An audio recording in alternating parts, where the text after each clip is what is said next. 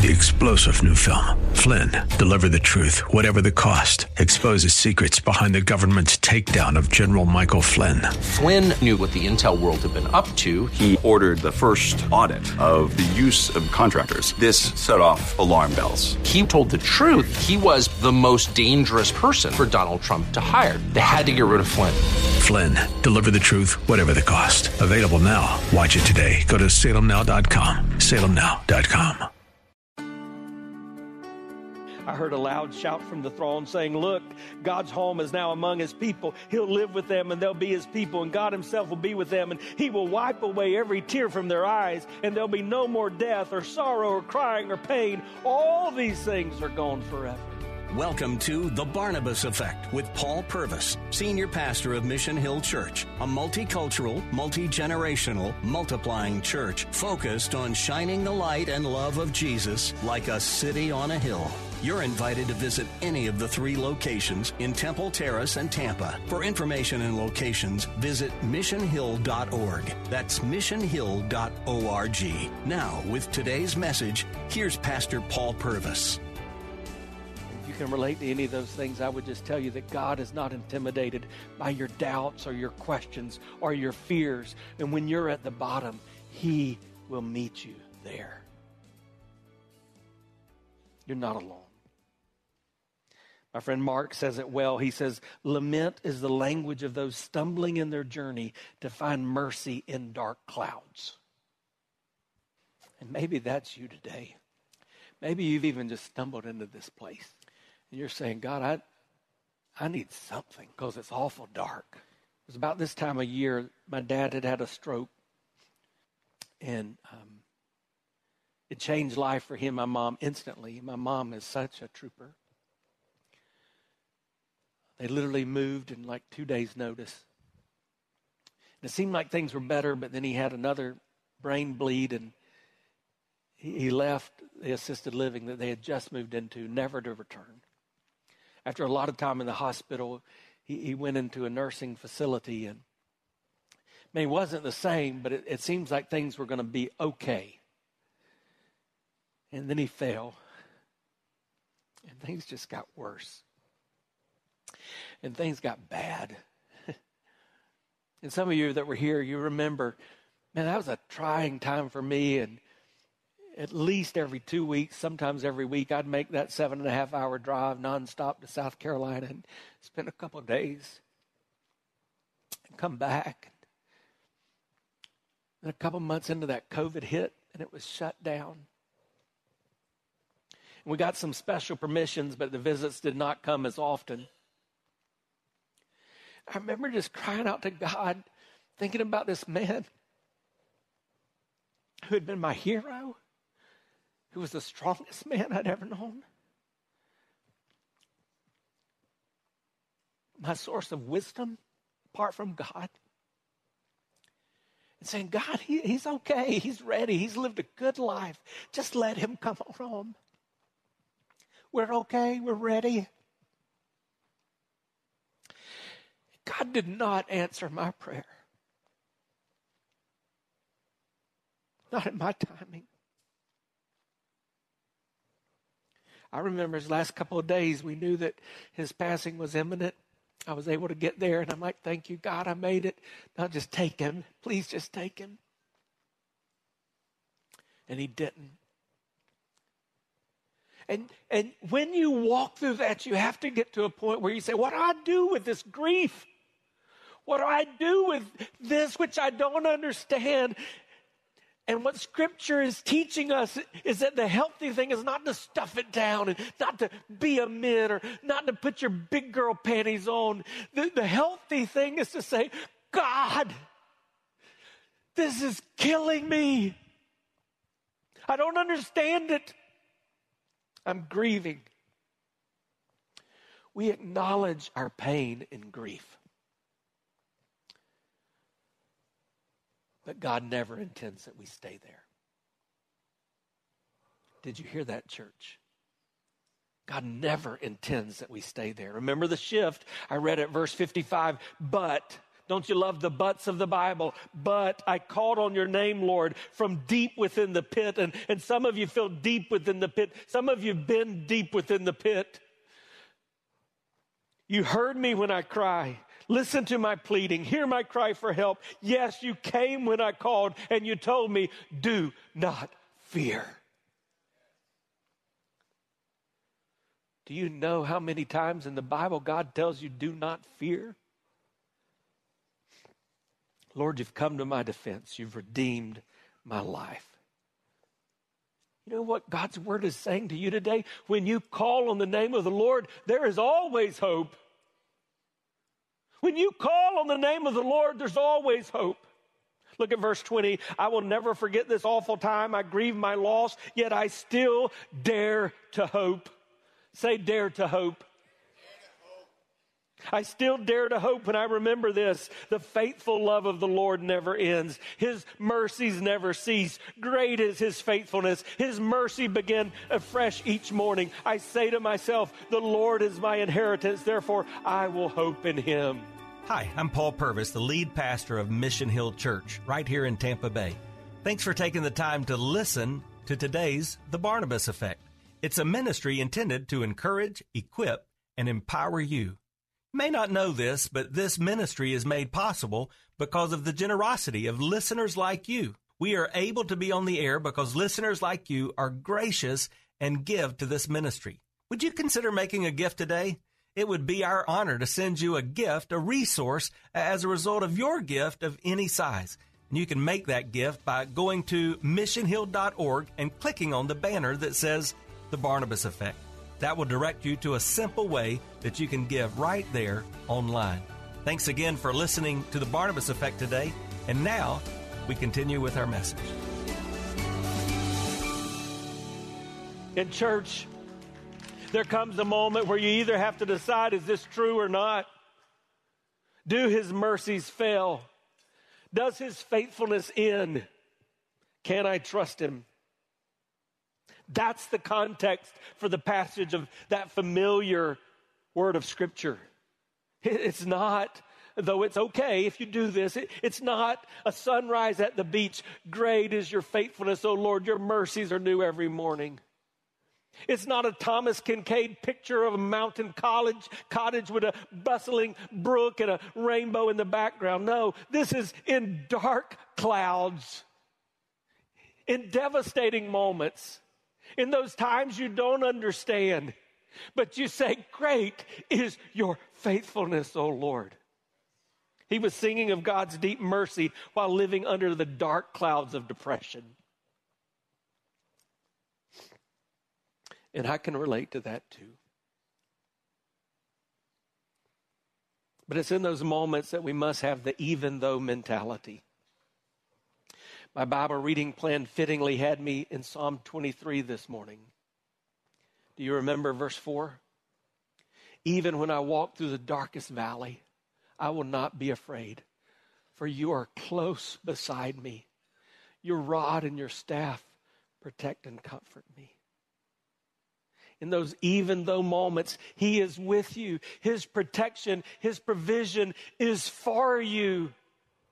And so I grew to a place where I could say, God, even though you didn't answer my prayers the way I wanted you to answer them, you are faithful. God, even though you took my dad home earlier than I wanted you to, you are faithful. God, even though some of the circumstances around this are changing our lives, you are faithful. And you can fill in the blank in your life. God, even though my marriage didn't work out, you are faithful. God, even though my finances are a mess, you are faithful. Lord, even though I don't understand this diagnosis and I don't seem to be getting better, you are faithful.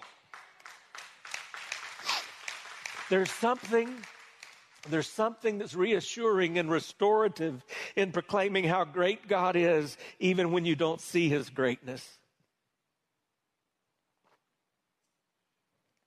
That was good. I want to say it again.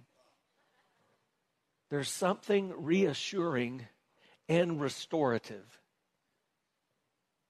in proclaiming how great God is, even when you don't see his greatness. This, this is why, I, and I would say this often to Buck, and I've said it to Andrew again this week. There are songs that stir our soul. So, regardless of age, if you have familiarity with the songs of the people of God, when you sing How Great Thou Art, it stirs your soul because it points you to the vast greatness of God in a world where you look out and everything doesn't seem great. So, what does the scripture say here? It says, The Lord is faithful and good. The Lord is faithful and good. The faithful love of the Lord endures forever. Great is your faithfulness. The psalmist says it this way He says, God, you are good and you do good. And that's something you've just got to decide. Do you believe that? That's one of the first songs I learned as a child. God is so good. God is so good. God is so good. He's so good to me. Why do we teach simple songs like that to children? It's because those foundational truths that we'll need as anchors in the most difficult moments of our life are based on spiritual principles that at their heart are very simple. God is good. But there's more. Jeremiah is also saying the Lord is enough. He said that in this passage, in the translation we read, it said, He is my inheritance. In the NIV, it says, He is my portion. What it's saying is, He's enough. When you're trusting in Him, He will be all you need. By the way, that's the context of Philippians 4 regardless of the circumstance, God is teaching me to be content in all things, whatever the outlook is. I can do all things through Christ who gives me strength. That's the life of the Christ follower. And each day, each day, He's offering you these new morning mercies. But when I hear that, I'm, I'm, brought back to the children of Israel. Do you remember how God provided for their need? He gave them manna. And you know what manna is? Don't, don't say you do because you don't, because even the name manna meant, what is it? I mean, they didn't know what manna was. They just know when they, they put it in their mouth, it went to their belly, and they were no longer hungry. But listen, they couldn't hold on to the manna because the manna from today would be spoiled by tomorrow. It'd be unedible. And so every day, every, say every day, every day they had to go out and get the manna. And I think what Jeremiah is trying to teach us here is just like the children of Israel, you're going to need his new morning mercies every day. And that's part of the problem in the group that we call the church gathered today is we begin a relationship with Christ, and for most it is sincere, and you've trusted Jesus with your salvation, but you've not understood that you need to preach the gospel to yourself every day and, and understand that He's your only hope for that day. You need His new morning mercies. Are you relying on God's new morning mercies? When's the last time you've just rested in His provision and His presence? Are you daring to hope? Maybe you just need to sing these verses. Great is thy faithfulness, O God my Father. There is no shadow of turning with thee. Thou changest not thy compassions, they fail not. As thou hast been, I forever will be. Sing it out. Great is thy faithfulness. Great is thy faithfulness.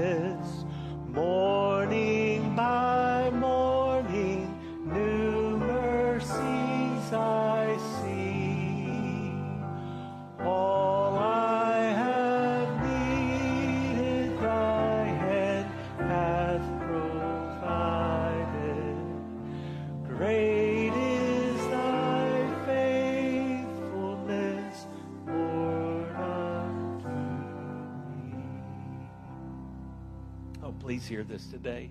It's a healthy thing to acknowledge our pain and grieve our loss. And the presence and the provision of the Lord gives us hope even in life's most challenging time. But you need to know this as well life's waiting times need not be wasted time. This is one of my favorite spiritual principles. I've, I've talked to you about this before, but hear it from Lamentations 3, verse 25. The Lord is good to those who depend on him, to those who search for him. So it's good to wait quietly for salvation from the Lord. And all God's people said, No! No, God, it is not good to wait. It, no, God, this is that has to be a misprint. There has to be an error in Scripture. What about waiting is good? Hey, have you ever been headed into the line with your buggy with four things in it at Publix, and just as you go into the lane, someone cuts in front of you, and they've got a buggy overflowing with stuff at Publix, and they start putting it onto the counter one by one by one. Or you go to Target, and thankfully they've got 22 different cash registers, but only one of them are open. And you're waiting. Waiting is not usually referred to as good. But here the prophet is saying that when we wait on the Lord, we're actively declaring our hope in Him. Think about this. What frustrates us in waiting? in those two scenarios I just gave you, what frustrates us is that we think, I, am not doing anything. I'm just sitting here and I'm not accomplishing what I want to accomplish. Yet here's the irony. When we learn to wait on the Lord, we're doing the one thing that can help us. We're trusting Him to do what only He can do.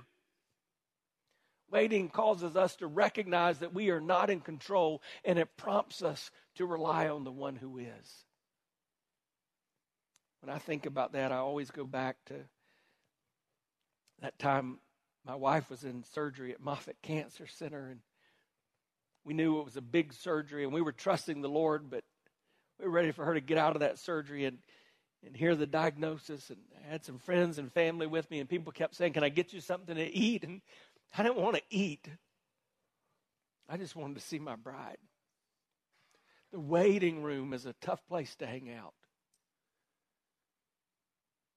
But waiting moments are not wasted moments.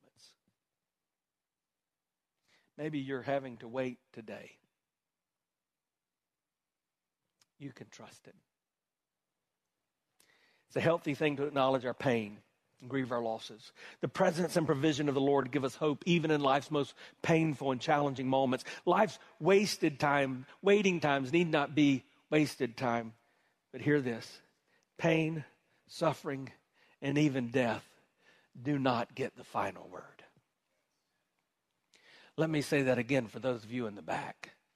Pain, suffering, and even death do not get the final word. Lamentations 3:31 says for no one is abandoned by the Lord forever. Though he brings grief, he also shows compassion because of the greatness of his unfailing love. He does not enjoy hurting people or causing them sorrow. So if you're thinking, God, you're just out to get me, you just want to hurt me, you just want to you, just want to cause me pain, that verse right there tells you that is not true. But listen to even some better news. Even death is not the end for a child of God.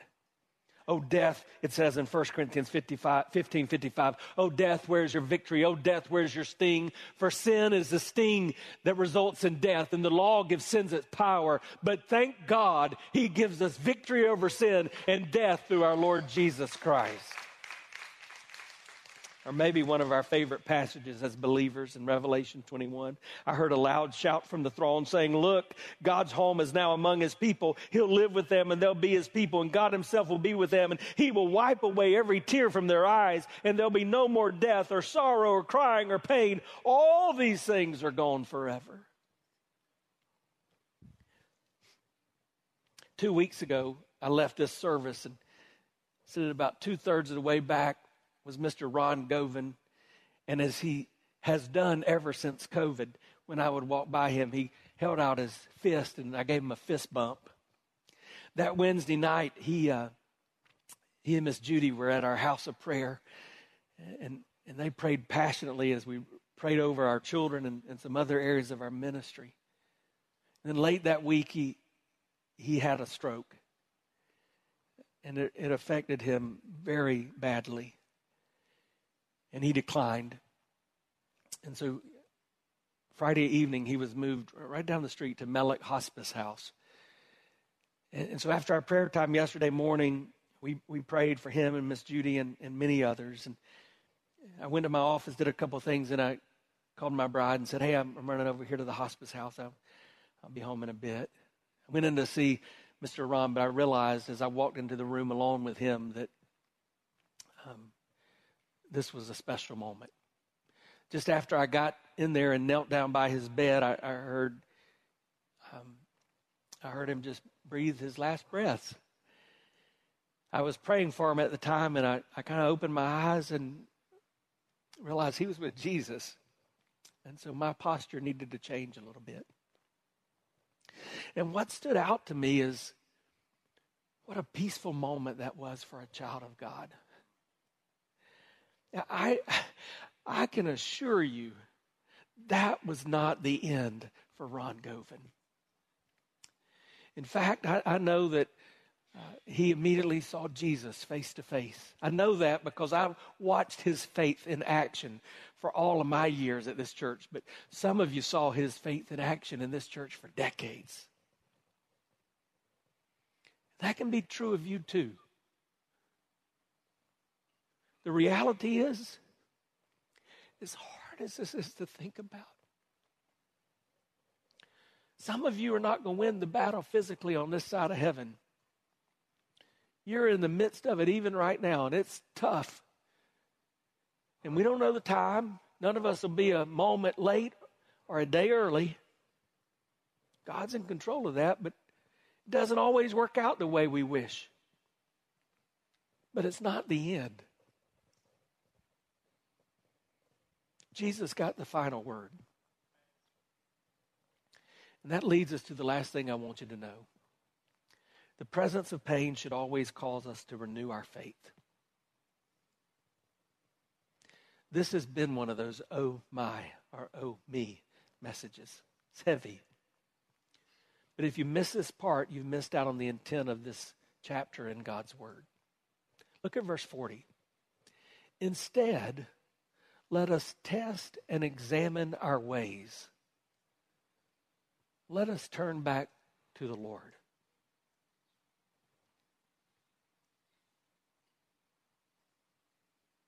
I look at our society and, man, it's easy, particularly in a space like this, for us to talk about everybody out there and how bad they are. But when I read passages like this, I, I, think maybe the problem is not so much that everybody out there has not turned to God. Maybe the problem is that a lot of us in here have turned away from God. And it's because it's been a tough road for some of you. But you let it pull you away from God, and that's not okay. So examine yourself. There's a man by the name of Thomas Chisholm. He lived in the 1800s, born into poverty in Franklin, Kentucky. He was uneducated, but he did have a desire to be in ministry. That was his one desire to pastor. And so he did for one year. And then his health failed, and he could not do the one thing in life he wanted to do. So, in order to provide for his family, he became an insurance salesman. But he said this I must never fail to record the unfailing faithfulness of a covenant keeping God. And boy, did he keep his promise. He wrote over 1,200 poems and some songs you are familiar with, like the one you just sang. Listen to another of the verses Pardon for sin and a peace that endureth. Thine, all, thine own dear presence to cheer and to guide, strength for today and bright hope for tomorrow. You've been listening to The Barnabas Effect with Pastor Paul Purvis. The Barnabas Effect is here to provide listeners like you with biblical truth and spiritual encouragement but it can't be done without your financial support. Go to missionhill.org and click on the Give tab. Your financial support helps us reach those seeking truth about God and themselves. Thank you for giving at missionhill.org. And join us weekdays at 9 a.m. for the Barnabas Effect with Pastor Paul Purvis on Faith Talk AM 570 and 910.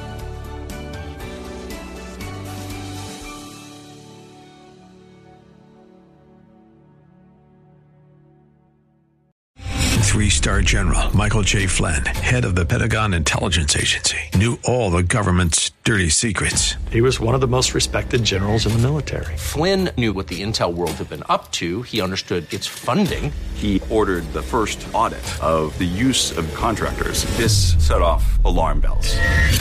The explosive new documentary, Flynn, Deliver the Truth, Whatever the Cost, and covers the facts behind this scandal. Flynn told the truth. He was the most dangerous person for Donald Trump to hire. I find out the worst enemy that I'm going to face in my life is right here in America. They took my assessment and they wanted me to change it. And I was like, I'm not changing it. They had to get rid of Flynn with in depth interviews, archival footage, and never before seen personal records of the man behind the headlines. I just felt like I was drowning. Flynn, deliver the truth, whatever the cost. Available now. Watch it today. Go to salemnow.com. Salemnow.com.